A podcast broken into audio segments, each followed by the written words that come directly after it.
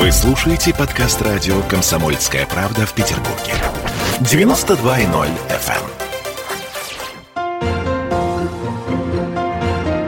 эм. Беседка. На радио «Комсомольская правда». Студии радио «Комсомольская правда» э, председатель Совета э, межрегионального общественного патриотического движения «Вечно живые» Федор Туркин. Здравствуйте, Федор Олегович. Здравствуйте. И член Совета межрегионального общественного движения «Вечно живые» Валентин Степанович Осокин, житель блокадного Ленинграда. Приветствую вас. Слушайте, ну, на самом деле, давайте начнем сразу с места в карьер. Если мы говорим о патриотизме, что вы вкладываете в это слово, Федор? Потому что я уже сказала, что слово затерто. Слово, само значение этого слова несколько видоизменилось. Согласны? Да, это 90-е годы, начало 2000-х. Оно буквально чуть ли не перевернуло смысл этого слова. Но если мы возвращаемся к истокам, то мы понимаем, э, насколько это слово глубоко и важно. Любовь к Отечеству. Так просто. Да. Но так вопрос в том, что э, теперь разные смыслы любви к Отечеству. Угу, конечно. Э, очень разные смыслы.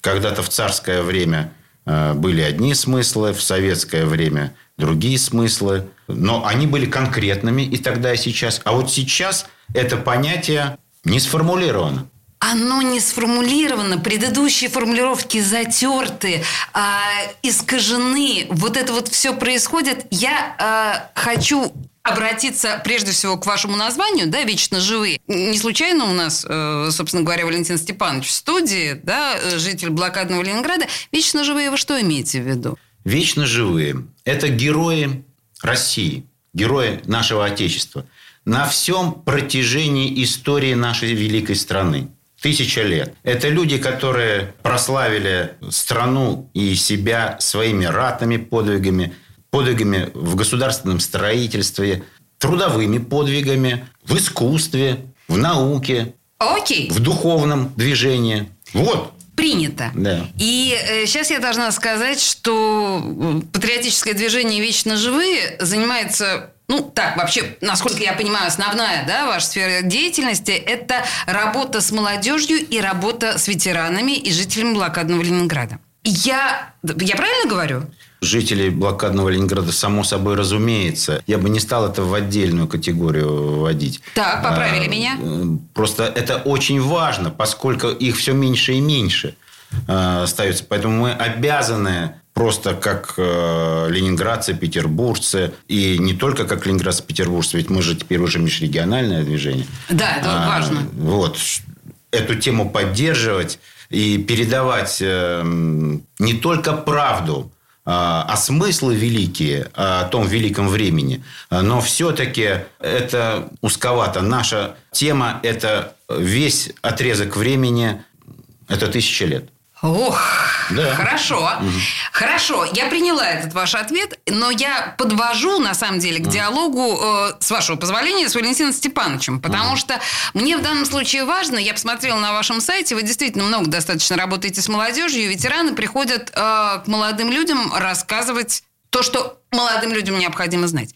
Вы тоже этим занимаетесь, конечно, да, Валентин Степанович? Обязательно. И а, скажите мне, как это работает, как это происходит, что интересует молодых людей? Ну, я вам скажу так, что э, вот из моего опыта, когда, ну, я приехал в Лугу э, в 2003 году, я все время и родился в Ленинграде, и жил, угу. и работал, а в 2003 году вот уехал в Лугу.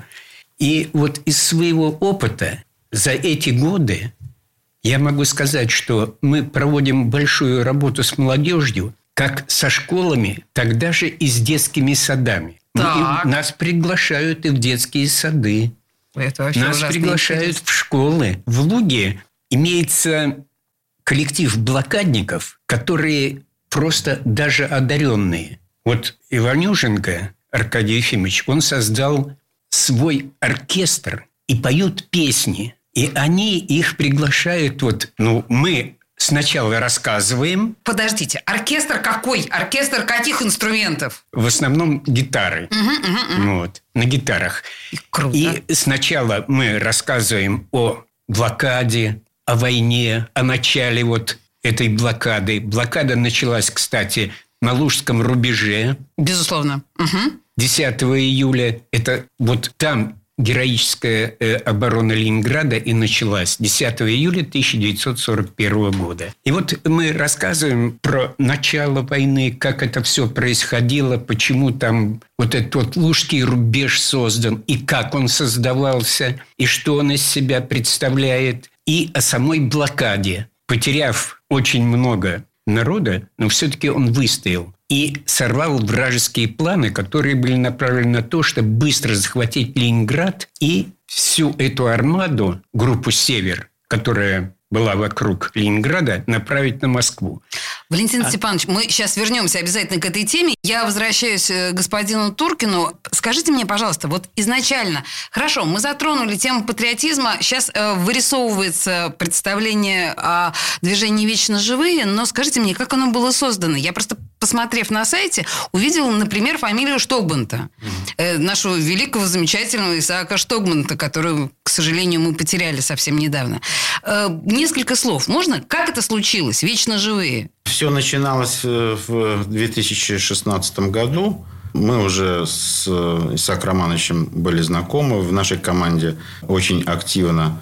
Так же, как и в десятках других направлениях работала Ирина Алексеевна – Зимнего. Она блокадница и вообще такая знаменитая женщина. И они гиперактивная, программу делают. позитивная. И вот мы решили, поскольку и Штогбанд всю блокаду прошел, и после блокады был э, боевым офицером, и там несколько орденов, боевые награды, э, медали. Еще потом служил 10 лет в армии. Мы подумали, что неплохо бы создать движение, которое бы донесло нечто важное э, до э, наших потомков, поскольку потихонечку-потихонечку естественным образом блокадники уходят, донести великую правду. И эта правда не только в том, что э, город выстоял, город дрался, и он дрался за Москву, за Сталинград, за Курск. Как он дрался? Да потому что производились снаряды, танки, пушки, пулеметы, проходили подготовку солдаты, офицеры. В 1943 году в Ленинграде началась подготовка к штурму Берлина. Понимаете, блокада, 43 год, а уже в штабе разрабатывались какие-то планы по нанесению удара по Берлину. Понимаете, какие были штуки интересные. Как об этом не, не рассказать? И какие подвиги ну, совершались, ну, просто как вот глоток воды выпить. Люди жили и совершали подвиги.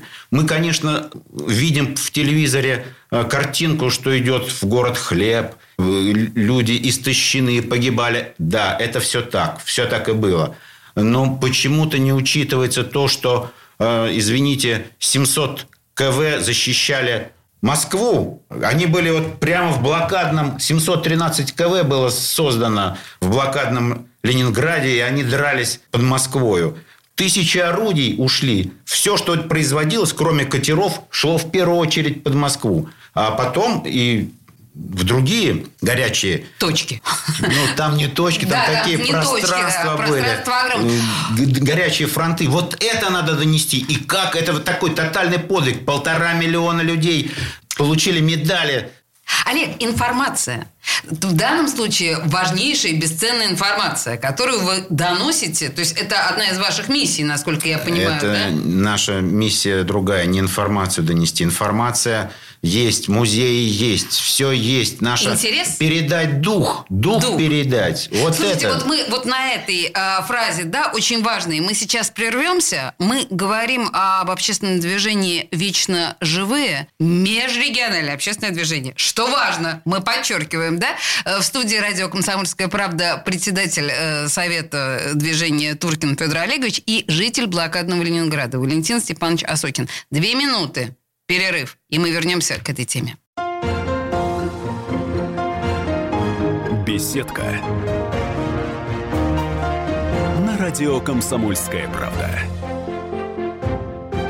Весна 1981 года. Советский Союз впервые в истории переходит на летнее время. Американцы запускают первый космический челнок. В Москве проходит премьера рок-оперы «Юнона» и «Авось». А в это время в Ленинграде.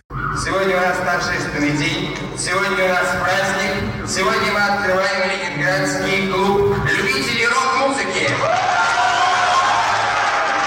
7 марта 1981 года началась история, которая изменила сознание целого поколения. Послы рок-н-ролла в неритмичной стране получили право легально выходить на сцену. К 40-летию Ленинградского рок-клуба. Реконструкция самого первого концерта. Играют группы «Пикник», «Россияне», «Мифа» и «Зеркало». А также специальные гости. Все как 40 лет назад. Настоящая музыка. 7 марта 2021 года. Клуб «Время Н» на биржевой линии Дом 10. Рок-н-ролл жив. Начало 19.00. Билеты в кассах и на сайте клуба. 18+. Спасибо.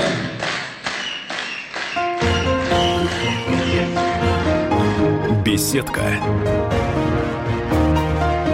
На радио «Комсомольская правда». А мы продолжаем говорить о патриотизме. И, знаете, мне кажется, что это понятие становится глубже, э, в- ну, по крайней мере, в моем представлении, в процессе нашего разговора. Давайте пытаться дальше. В студии э, радио «Комсомольская правда» представители межрегионального общественного патриотического движения «Вечно живые», его председатель Федор Туркин и житель блокадного Ленинграда, член Совета межрегионального общественного движения «Вечно живые» Валентин Степанович Осокин. Давайте продолжим. Я так понимаю, что э, вообще за пять лет работы вы провели несколько сотен мероприятий, Олег. Тут вот у меня написано 400. Может, это уже устаревшая информация? Э, Я думаю, что, ну, может быть, 450. Может быть, так. Э, У нас предыдущий год, 20 должен был быть наполнен ну, просто огромным количеством э, интереснейших мероприятий. Но пандемия немножко нас скорректировала. Тем не менее, мы что-то успели сделать. Это то дело, где приходится много сил тратить и, и сил разных э, энергии своей живой, времени, денег. Но оно должно же дать результат когда-то. И даст точно. И уже дает. Я, э, вы говорите про и будущее поколение тоже. И вот Валентин Степанович говорил о том, что даже в детские сады э, ветераны приходят э, и блокадники и рассказывают. Извините, Валентин Степанович, я не понимаю, как с маленькими детьми можно об этом разговаривать. Расскажите, как? Я вам расскажу вообще вот из своего опыта.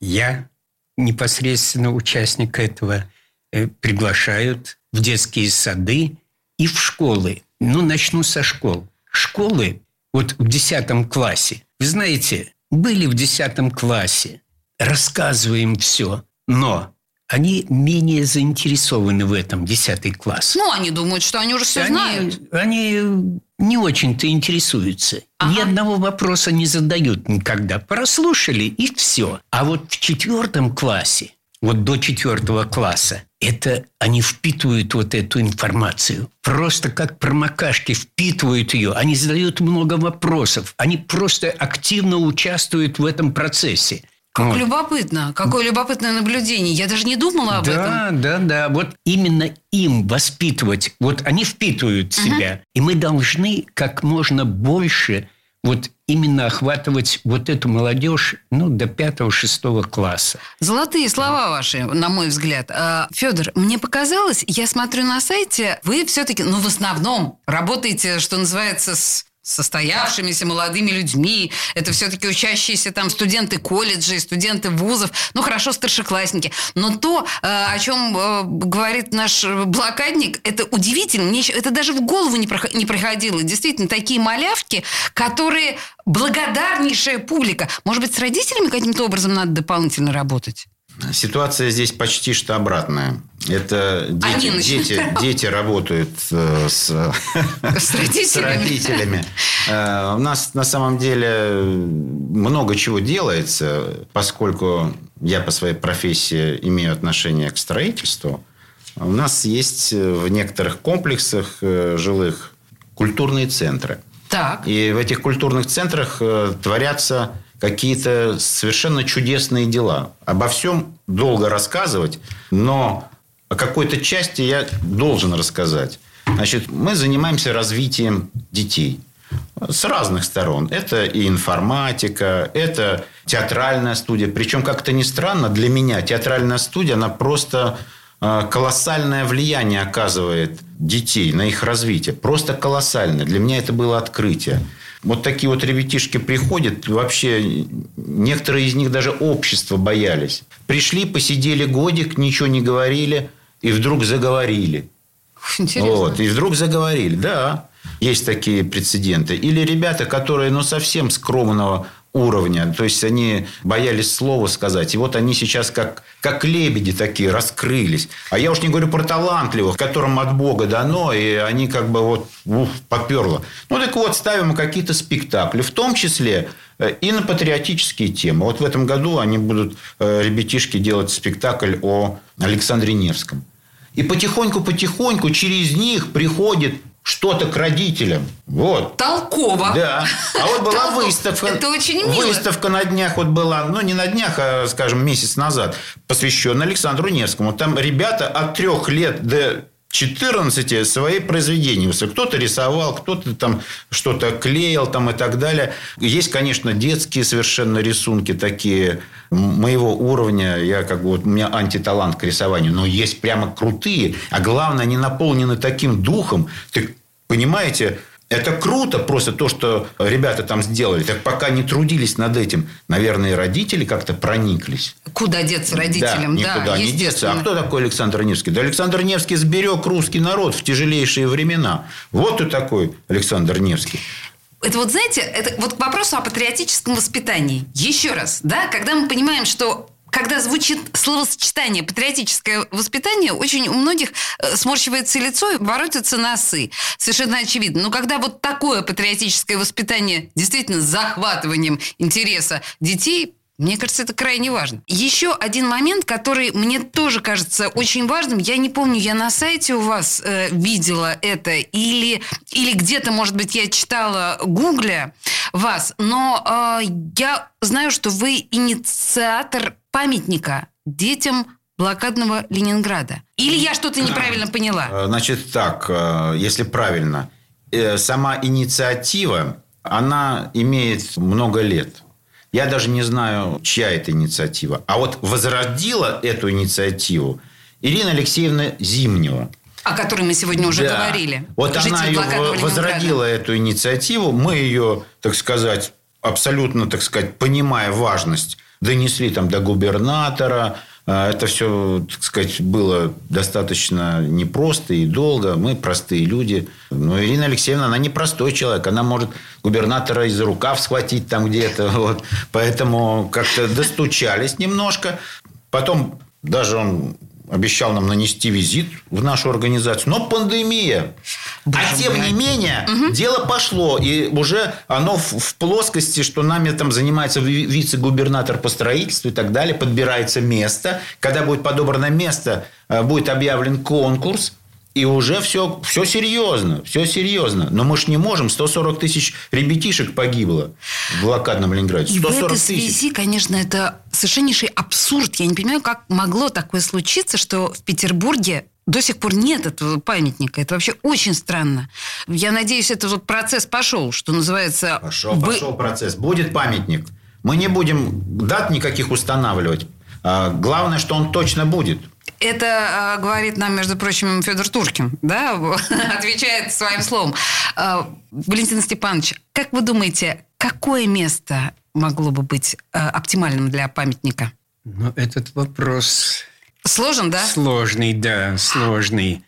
Подыскать такое место э, в Санкт-Петербурге сейчас очень сложно. Слушайте, Поэтому здесь... Но я не знаю, весь город на самом деле дышит памятью о блокаде. Э, Федор, а у вас есть какое-то Вы знаете, э, четыре места сейчас Комитет по градостроительству и архитектуре Рассматривает?